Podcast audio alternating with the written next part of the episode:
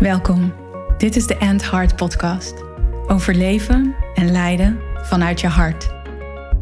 Voor vrouwelijke leiders, C E O's, managers en ondernemers. Vrouwen die impact willen maken, een changemaker zijn, grote resultaten willen behalen en hun mooiste leven willen leiden. Niet enkel vanuit ratio, logica en mind, wat je waarschijnlijk heel goed kan. En wel vanuit heart, soul en purpose. Jouw waarheid leven. Vol zelfliefde, vervulling en met een flinke dosis lef. Welkom bij een nieuwe aflevering van de End Heart podcast. Yes! Vandaag wil ik het erover hebben hoe een emotie, een stemming wordt, een mood, hoe dat temperament kan worden en vervolgens hoe dat een persoonlijkheidstrek kan worden van jou. En dat we daarmee ons lichaam echt conditioneren om in het verleden te leven. En je gaat dit sowieso voor jezelf herkennen. En ook in de mensen om je heen. Of dat nou een teamlid is, een collega of iemand in jouw familie of in jouw gezin of je partner. Maar wat er gebeurt is dat we ja, dus eigenlijk ons lichaam conditioneren om voortdurend in het verleden te leven. En dat start met die emotie. Want stel je even voor dat jij 's ochtends in een meeting zit met jouw eigen manager of met een teamlid of nou, bedenk maar even met wie jij in een meeting zou kunnen zitten op een dinsdagochtend. Diegene maakt een opmerking die jou raakt.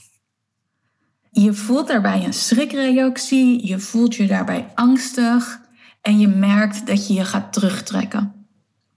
En misschien resoneert dit niet helemaal met jou, want ben jij misschien juist wel iemand die meteen heel fel reageert. Het start eigenlijk dan met de emotie, bijvoorbeeld een soort angst die je voelt of dat je je schuldig voelt. En een emotie is niets anders dan een energie in beweging. Een emotie is een chemische reactie in jouw systeem. Dus er komt een cocktail aan chemische stofjes vrij op het moment dat jij een emotie ervaart. En elke emotie heeft zo zijn eigen specifieke mix van chemische stofjes. Dus op het moment dat jij in zo'n meeting, waarbij iemand een bepaalde opmerking maakt die bij jou een angstig gevoel, een, een gevoel van schuld oproept, dan begint dat proces in je lichaam.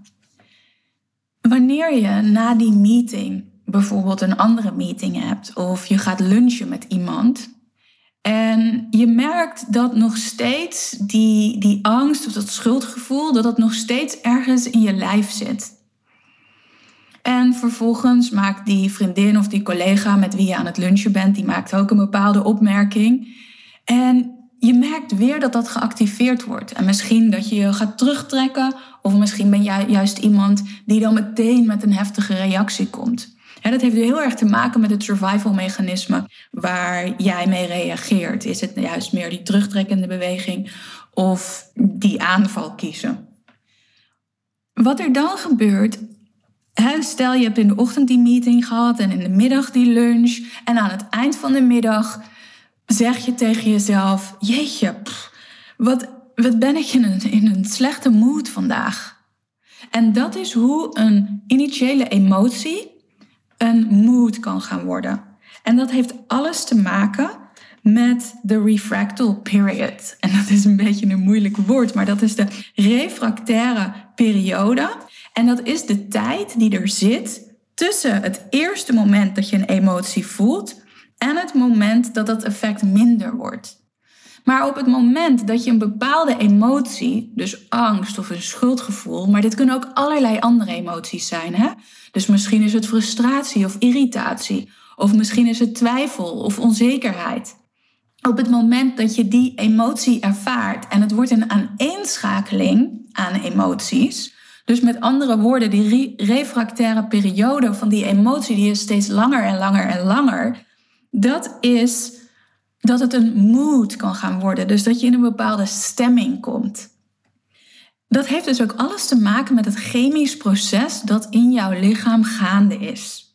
Want een emotie is een energie in beweging en een chemisch proces in jouw lichaam.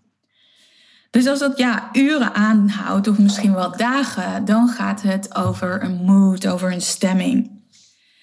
En het kan ook zijn dat vervolgens die mood, die stemming, dus het angstige gevoel, het schuldige gevoel, maar misschien ook de twijfel of ik ben niet goed genoeg, dat dat nog langer gaat aanhouden en dat je daar ook naar gaat handelen. Dus bijvoorbeeld in vergaderingen, dat je merkt dat je je steeds terugtrekt, dat jij degene bent die vaak stiller is. Of misschien zie je juist dat jij op het moment dat er bepaalde opmerkingen worden gemaakt in een vergadering of in een gesprek, dat jij er meteen bovenop zit.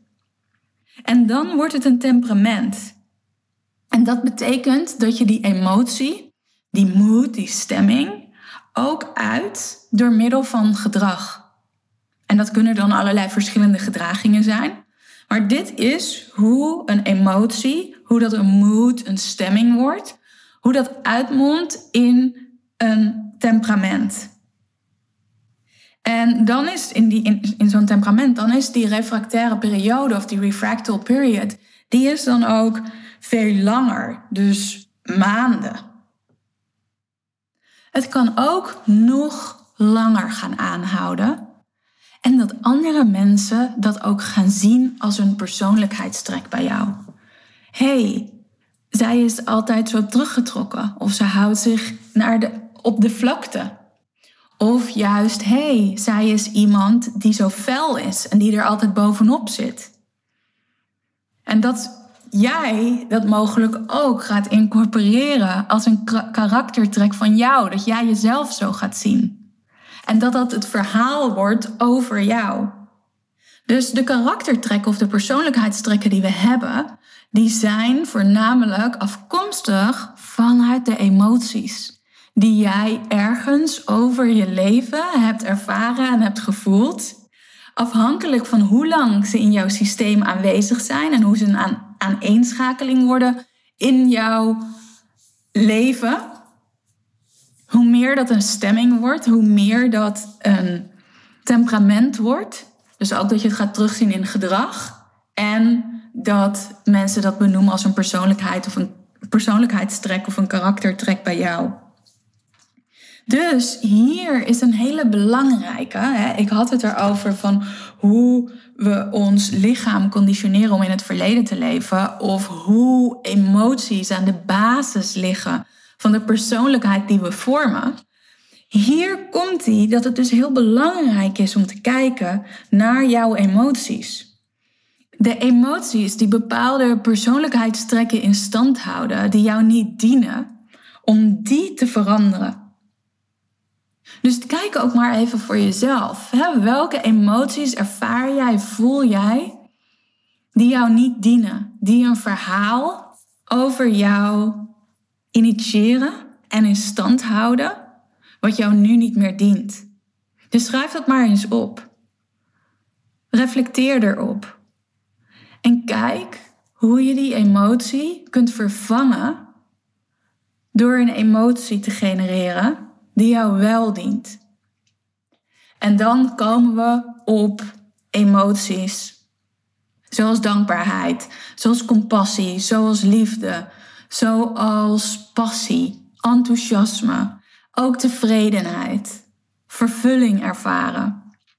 Allemaal emoties en daar heb ik ook een mooie podcast over gemaakt, Activeer de Love Juice, die een chemisch proces in jou in gang zetten, dus een chemische cocktail in jouw lichaam activeren die jou dient in alle, alle opzichten.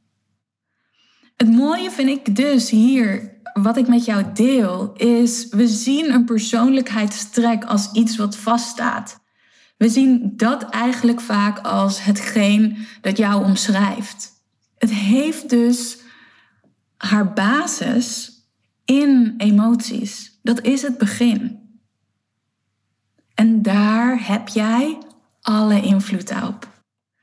Om uit dat verleden te stappen, uit die string van emoties en daar echt de lead in te nemen. En dat is ook hard leadership. Want wat ik ook geloof, heb ik ook overigens een podcast over gemaakt, is dat hard leadership start bij zelfleadership. En dat als jij jezelf goed, effectief kan leiden, dan heeft dat zo'n ongelooflijke impact op de mensen om jou heen. Op hoe je je visie uitdraagt. Op hoe je mensen motiveert en inspireert. En hoe je mensen faciliteert om ook vanuit hun hart te leven en te leiden, om te floreren.